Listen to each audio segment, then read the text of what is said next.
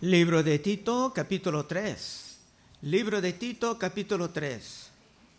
Llegando ya al fin del libro de Tito, podemos concluir que el libro de Tito es muy relevante a nuestros tiempos.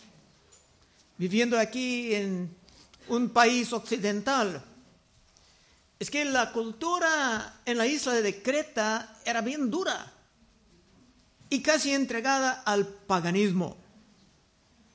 Y eso es lo que podemos observar en los Estados Unidos ahora. En las ciudades hay miles y miles de personas viviendo en las calles, como escuchamos un testimonio en viernes. Muchos atrapados en las drogas. Muchos viven robando la propiedad de las tiendas. Y en muchos casos los empleados ni ofrecen, ni ofrecen ninguna resistencia. Se ganan lo que quieren. Cada forma de perversión sexual está promovida, hasta por las escuelas del gobierno, hasta inventan, intentando, perdón, algunos cambiar el género, como que esto era posible. Y estos llamados trans ya son más y más violentos, aún deseando atacar y hasta matar a los hermanos de la fe. Sería, sería muy fácil enojarse por esto y hasta intentar tomar venganzas. Yo, yo conozco hombres que han comprado armas, han comprado municiones, pero San Pablo va a comprobar en el mensaje de hoy que esto no es la manera de ganar al mundo. Como personas transformadas hay otra manera, una manera eficaz de ganar el mundo a la verdad. Versículo 1. Recuérdales que se sujetan a los gobernantes y autoridades, que obedezcan y que estén dispuestos a toda buena obra. A cada rato recibimos una llamada de los bomberos que desean venir y inspeccionar la iglesia para asegurar que no hay peligros aquí de fuegos que pudieran atrapar personas. Y tratamos de cooperar con toda rapidez, mostrando que no estamos aquí para pelear con el gobierno. Si el gobierno trataba de ordenar algo en contra de la palabra de Dios, entonces sí sería necesario ofrecer una resistencia. Pero en cuanto a la seguridad de los hermanos, estamos todos oídos. Otra vez uno, recuérdeles, recuérdales que se sujetan a los gobernantes y autoridades, que obedezcan, que estén dispuestos a toda buena obra. El hermano Saúl captaba bien el hilo de ese contexto en la mañana. Solamente voy a añadir unos detalles. Los cristianos como personas transformadas no deben de dar problemas a los del gobierno. Es que estamos cada momento formando la reputación del reino de Dios. Cuando nosotros fuimos a la ciudad para conseguir permiso legal de tener una iglesia aquí, los líderes del consejo de esta ciudad eran muy positivos y no trataban de resistir nuestra presencia en esta vecindad. Y eso es porque los de la fe cristiana mayormente tenemos una reputación como un elemento bueno en la comunidad. Las familias que viven aplicando la palabra de Dios a sus vidas no son las familias que llaman a la policía a dos de la mañana porque el esposo borracho está golpeando a su esposa. Si pasara, habría disciplina de la iglesia. El punto, cuando los de la fe tienen una buena reputación en una comunidad, es más fácil avanzar el reino de Cristo. Y en una cultura muy pagana que nos hace casi enojados hasta el punto de desear tomar venganzas, tenemos que confiar en la palabra de Dios dejando las venganzas a otros. Romanos 12, 19. No os venguéis vosotros mismos, amados míos, sino dejad lugar a la ira de Dios. Porque escrito está, mía es la venganza, yo pagaré, dice el Señor. Es una promesa. Tenemos que confiar en que Dios sí aplicará la vergüenza perfecta en su tiempo. Y nosotros continuaremos enganando a la gente a la verdad. Versículo 2. Que a nadie difamen, que no sean pendencieros, sino amables, mostrando toda mansedumbre para con todos los hombres. Para ganar, los cristianos tienen que vivir con cierta humildad. Es muy fácil de burlar de los líderes incompetentes, ignorantes, malvados, corruptos en el gobierno. Pero eso no es la mejor manera de ganar. Tenemos que estar más astutos. Si como personas transformadas queremos vivir transformando la situación, vimos en el primero de Timoteo que estamos llamados a, a orar por los del gobierno. Primero de Timoteo 2.1. Exhorto ante todo a que se hagan rogativas, oraciones, peticiones y acciones de gracias por todos los hombres, por los reyes, por todos los que están en eminencia, para que vivamos quieta y reposadamente en toda piedad y honestidad. Esto es pelear la batalla, pero no con las armas carnales. En estos tiempos hay miles saliendo a las calles en Europa. Francia está quemando. Hay marchas en Portugal, en Alemania. En algunos lugares están quemando carros, rompiendo vidrios. La gente andan como enojados. Pero esto no es nuestra manera de ganar. No debemos de dar, dar más problemas a los del gobierno, ni a los de negocios, sino que nosotros debemos de estar entre los que traigan las soluciones. Debemos, como personas transformadas, vivir transformando este mundo tan trastornado. Sería muy fácil en la carne hasta odiar a los trans, a los homosexuales, que traigan su basura a las escuelas, o a los que roban en las tiendas para comprar sus drogas, haciendo todo más caro para nosotros, o hasta causando las tiendas a cerrar y ir a otros estados más seguros. Pero esto no es la manera de ganar como personas transformadas. Y hermanos, yo confieso que en esta mañana yo estoy predicando a mí mismo también, porque esto no es un tema muy fácil de asimilar pero será la verdad.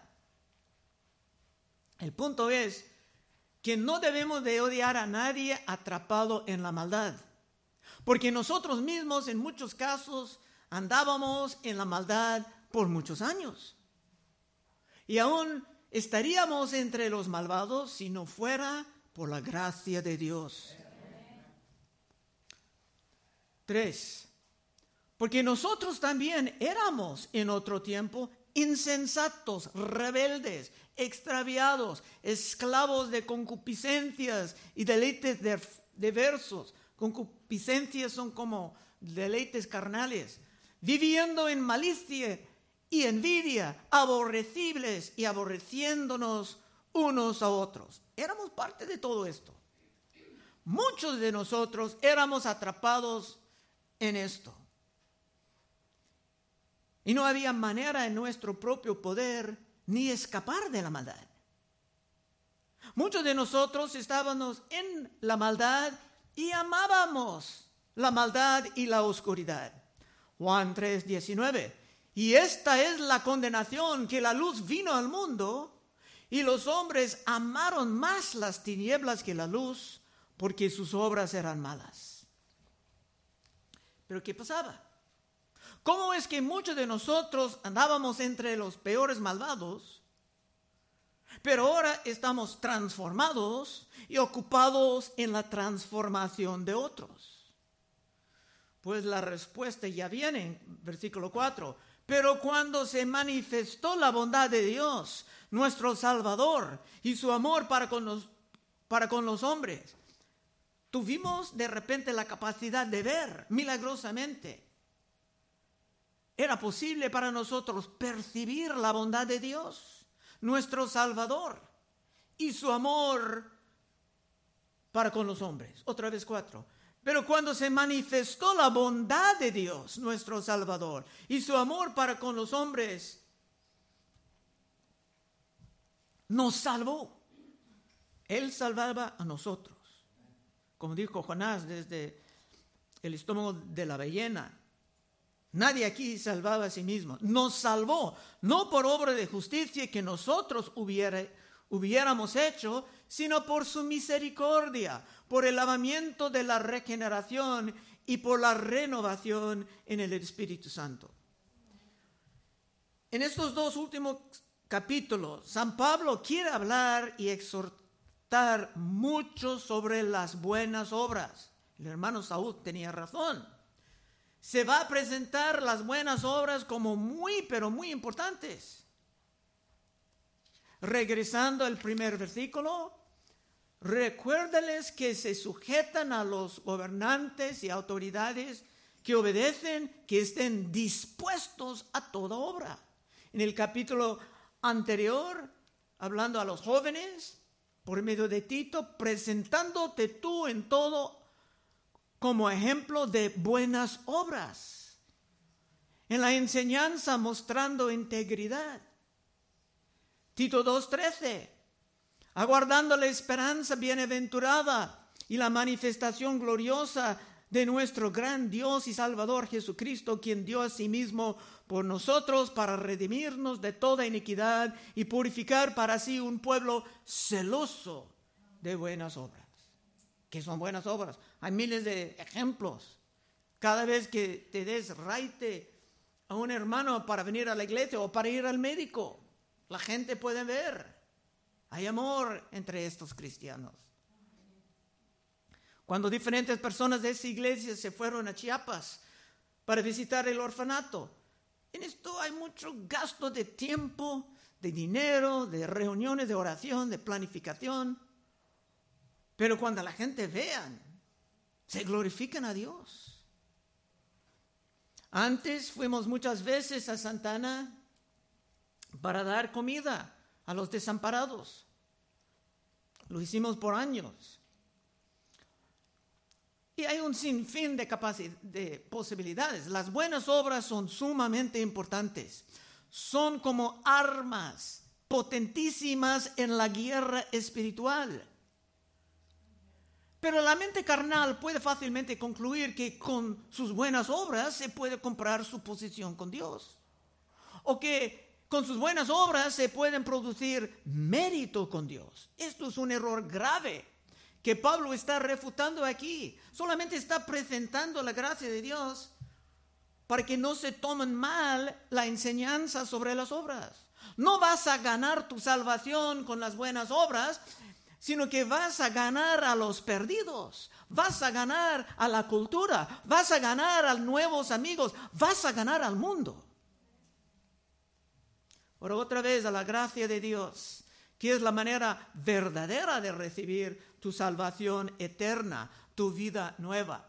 Cuatro, otra vez. Pero cuando se manifestó la bondad de Dios, nuestro Señor, y su amor para con los hombres, nos salvó, no por obras de justicia que nosotros hubiéramos hecho, sino por su misericordia, por el lavamiento de la regeneración y por la renovación en el Espíritu Santo.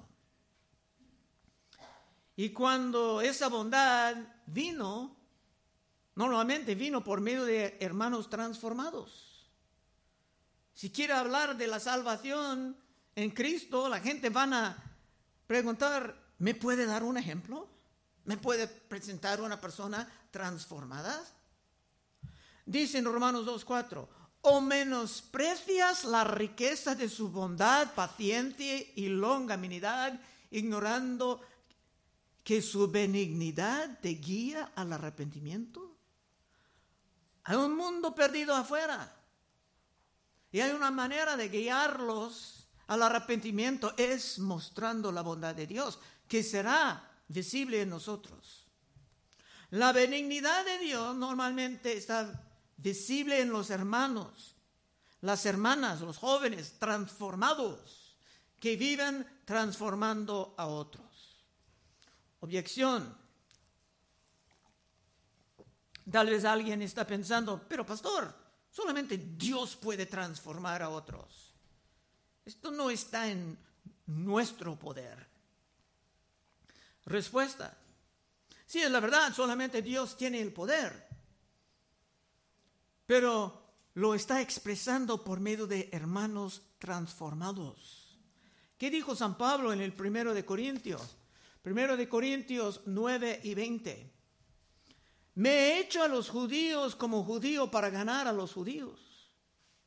A los que están sujetos a la ley, aunque yo no esté sujeto a la ley, como sujeto a la ley, para ganar a los que están sujetos a la ley. Y a los que están sin ley, como si yo estuviera sin ley, no estando yo sin ley de Dios, sino bajo la ley de Cristo, para ganar a los que están sin ley. Me he hecho débil a los débiles para ganar a los débiles. A todos me he hecho de todo para que de todos modos salve a algunos. Pablo estaba salvando a la gente. El poder era de Dios, pero San Pablo era como un canal de ese poder. Una persona transformada transformando a otros. Y vimos en Timoteo cuando él dijo, sigue en esto Timoteo y vas a salvar a ti mismo y a los demás. No como que Timoteo puede salvar, pero como persona transformada estaba usada para transformar a otros. Una última vez a la gracia de Dios.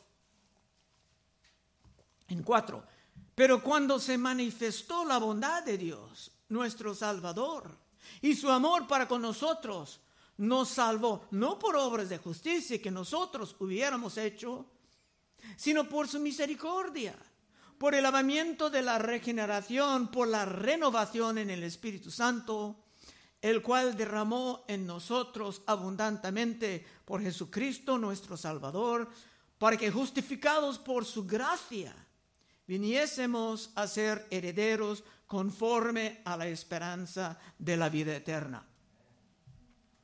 Nosotros como personas transformadas hemos estado lavados de la suciedad de antes. Y el bautismo representa esto. Como dijeron a San Pablo cuando acaba de recibir al Señor en Hechos 22, 16. Ahora pues, ¿por qué te detienes? Levántate y bautízate y lava tus pecados invocando su nombre.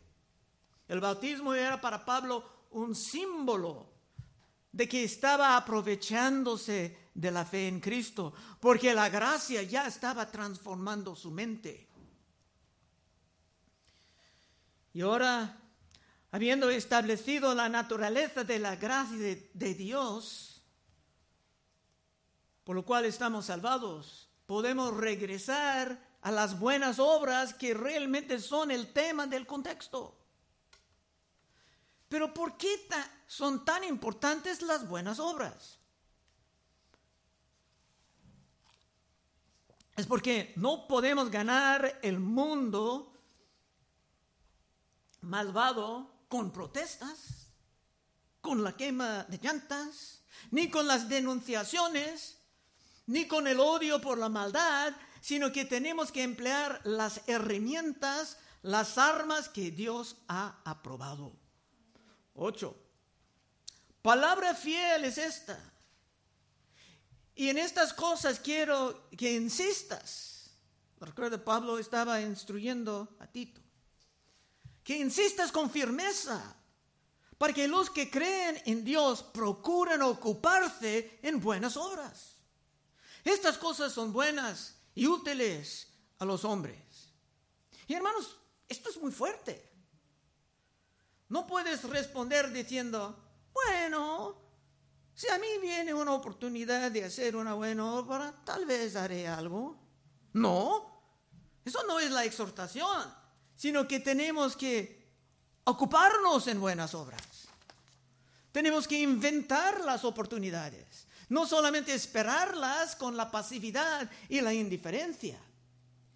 Y insisto otra vez que no, no vas a estar ganando tu salvación con las buenas obras, sino que vas a estar ganando a los perdidos. Vas a ganar a los malvados, vas a ganar amigos, vas a ganar al mundo.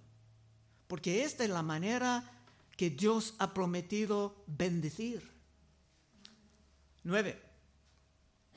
Pero evita las cuestiones necias y genealogías y contenciones y discusiones acerca de la ley, porque son vanas y sin provecho. Pablo dijo el mismo a Timoteo, es que los judíos y otros tenían un sinfín de fábulas, de interpretaciones extrañas, de genealogías, que a fin de cuentas solamente eran una gran distracción para consumir el tiempo para bloquear la proclamación del Evangelio. 10. El hombre que causa divisiones después de una y otra amonestación, deséchalo, sabiendo que el tal se ha pervertido y peca y está condenado por su propio juicio. Pablo tenía que amonestar a Tito como a Timoteo antes, que su tiempo era muy valioso y que no se pudiera perder tiempo con las personas que solamente querían robar el tiempo. Es posible que San Pablo mismo perdía tiempo con esto en el principio, porque a San Pablo le encantaba discutir como un gran intelectual, pero se aprendía muy rápidamente que esto era solamente una trampa, que el diablo usaba para robarlo del tiempo. Y nuestro tiempo, hermano, es demasiadamente valioso para perder en esto. Yo tuve una experiencia ayer evangelizando con la iglesia y lo voy a compartir porque puede ser provecho en el futuro para algunos. Hemos estado evangelizando ya por años, tal vez, tal vez décadas, enfrente de la Tula, antes el hierro y ahora mayormente enfrente de molino de oro. Y el diablo nos manda cada cuando, yo he visto muchos, nos manda personas heréticas que niegan la doctrina de la Trinidad. Dicen que está bien hablar del Padre, del Hijo, del Espíritu Santo, pero no son, según ellos, tres personas, sino solamente una persona, que viene en diferentes modos. Por esto su herejía se llama a veces el modalismo. Bueno, vino uno de estos, estuve sentado en el suelo tocando la música, eh, me dio una propina y después me dijo, me preguntaba, eh, me dijo, ¿sabes que Cristo te ama? Está bien. Dijo, ¿tú crees en Dios? ¿En qué Dios crees? Porque solamente uno hay uno. Y yo no dije, ¿no sabes que yo soy el pastor? No, dije, sí. Dije, creo en el Dios creador. Y eso era muy importante. Entramos en un diálogo y pudo ver su herejía y yo le preguntaba, ¿estás diciendo que cuando Cristo oraba a su Padre estaba orando a sí mismo? Que parece absurdo, y él me dijo, sí, porque Dios es uno. Después le preguntaba, ¿tú estás diciendo que cuando Cristo dijo que iba a mandar al Espíritu Santo, que prometía a mandar a sí mismo? Claro, dijo él, porque Dios es uno. Hablaba así para enseñar. Vi que no, no fuimos a ningún lado, pero sentía que Dios quería invertir un poco más tiempo con él no se puso feo como algunos de ellos se ponen feo muy rápidamente, era muy amigable. Y pedía la Biblia de unas hermanas, Griselda estaba ahí, me prestaba su Biblia. Y con un verso, Dios derrumbaba su herejía. Dios me llevaba a Génesis 1.26, donde Dios dijo, donde dice, dijo Dios, hagamos al hombre en nuestra imagen, conforme a nuestra semejanza. Y señoré en los peces del mar y en las aves de los cielos y en las bestias y en toda la tierra y en todo animal que se arrastra sobre la tierra. Lo importante aquí, Dios no dijo, hago al hombre, sino hagamos al hombre. ¿Con quién estaba hablando? No dijo a mi imagen y semejanza, sino a nuestra imagen, imagen y semejanza. En el primer capítulo de la Biblia, Dios está presentado como una pluralidad. Los judíos solamente creen en un Dios, pero el nombre de su Dios ahí en el hebreo es Elohim, que es una palabra plural. Y el hombre no pudo responder nada.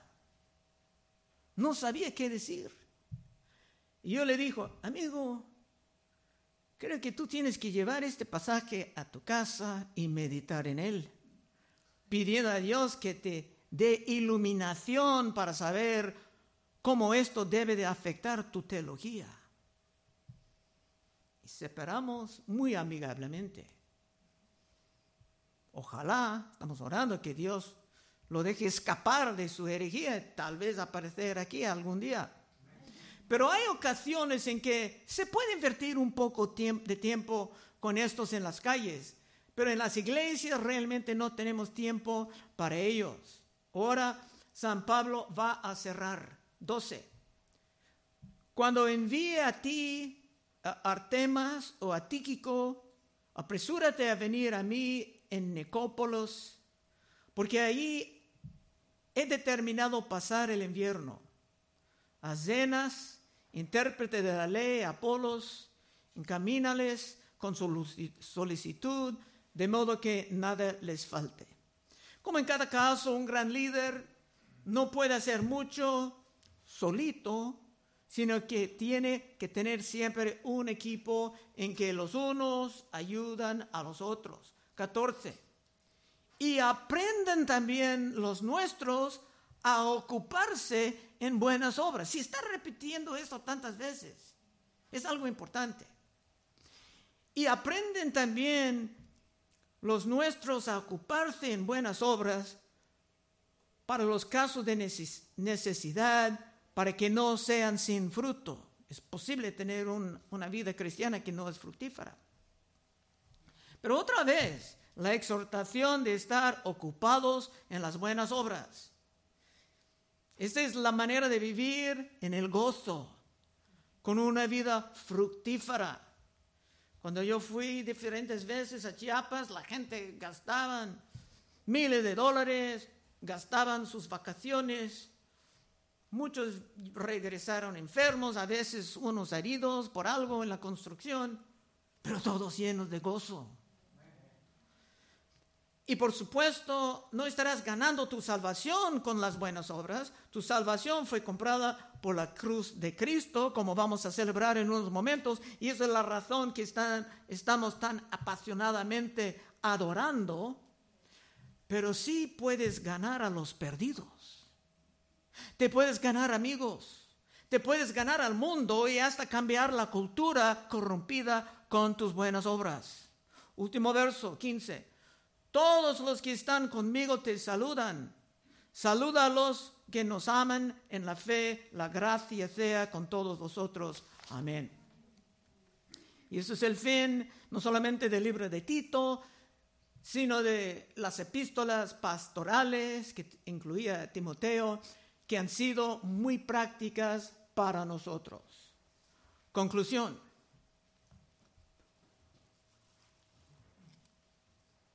Hermanos, Cristo mismo confirmaba desde el principio que tus buenas obras serán la manera de estimular la gloria de Dios.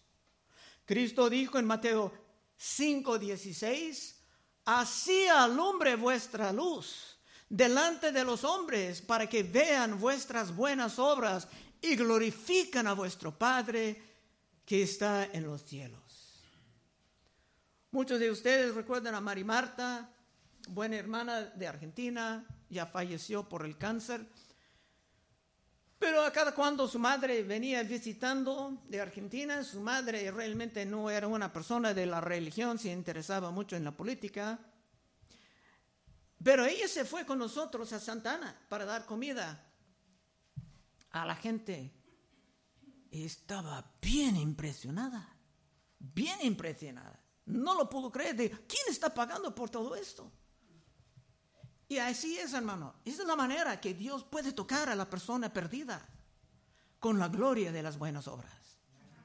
Hay muchos cristianos tratando de pelear en la política y produciendo más odio en contra de nosotros. Dios nos ha dado la manera.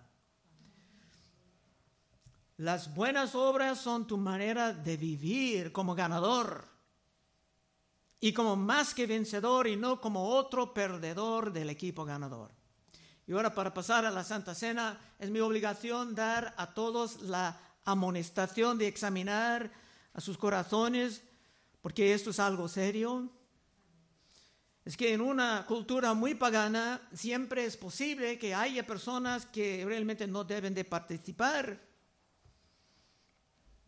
y así era en la iglesia de Corinto, y por eso Pablo dijo en 1 de Corintios 11, 28, por tanto, pruébase cada uno a sí mismo, y coma así del pan, y beba de la copa, porque el que come y bebe indignamente, sin discernir el cuerpo del Señor, juicio come y bebe para sí. Por lo cual hay muchos enfermos y debilitados entre vosotros y muchos duermen. Cuando dice muchos duermen, quiere decir perdieron sus vidas por esto. Vamos a orar. Oh Padre, te damos gracias que en esas tres cartas de Timoteo y Tito tú nos has guiado, Señor, en cómo dirigir la iglesia. Guíanos, Señor, ahora en, en la Santa Cena y ayúdanos, Señor, a recibir poder por medio de esto que tú has establecido, especialmente empezando, Señor, a entrar en la Semana Santa, Señor, que sea un momento muy especial. Pedimos en el nombre de Cristo. Amén.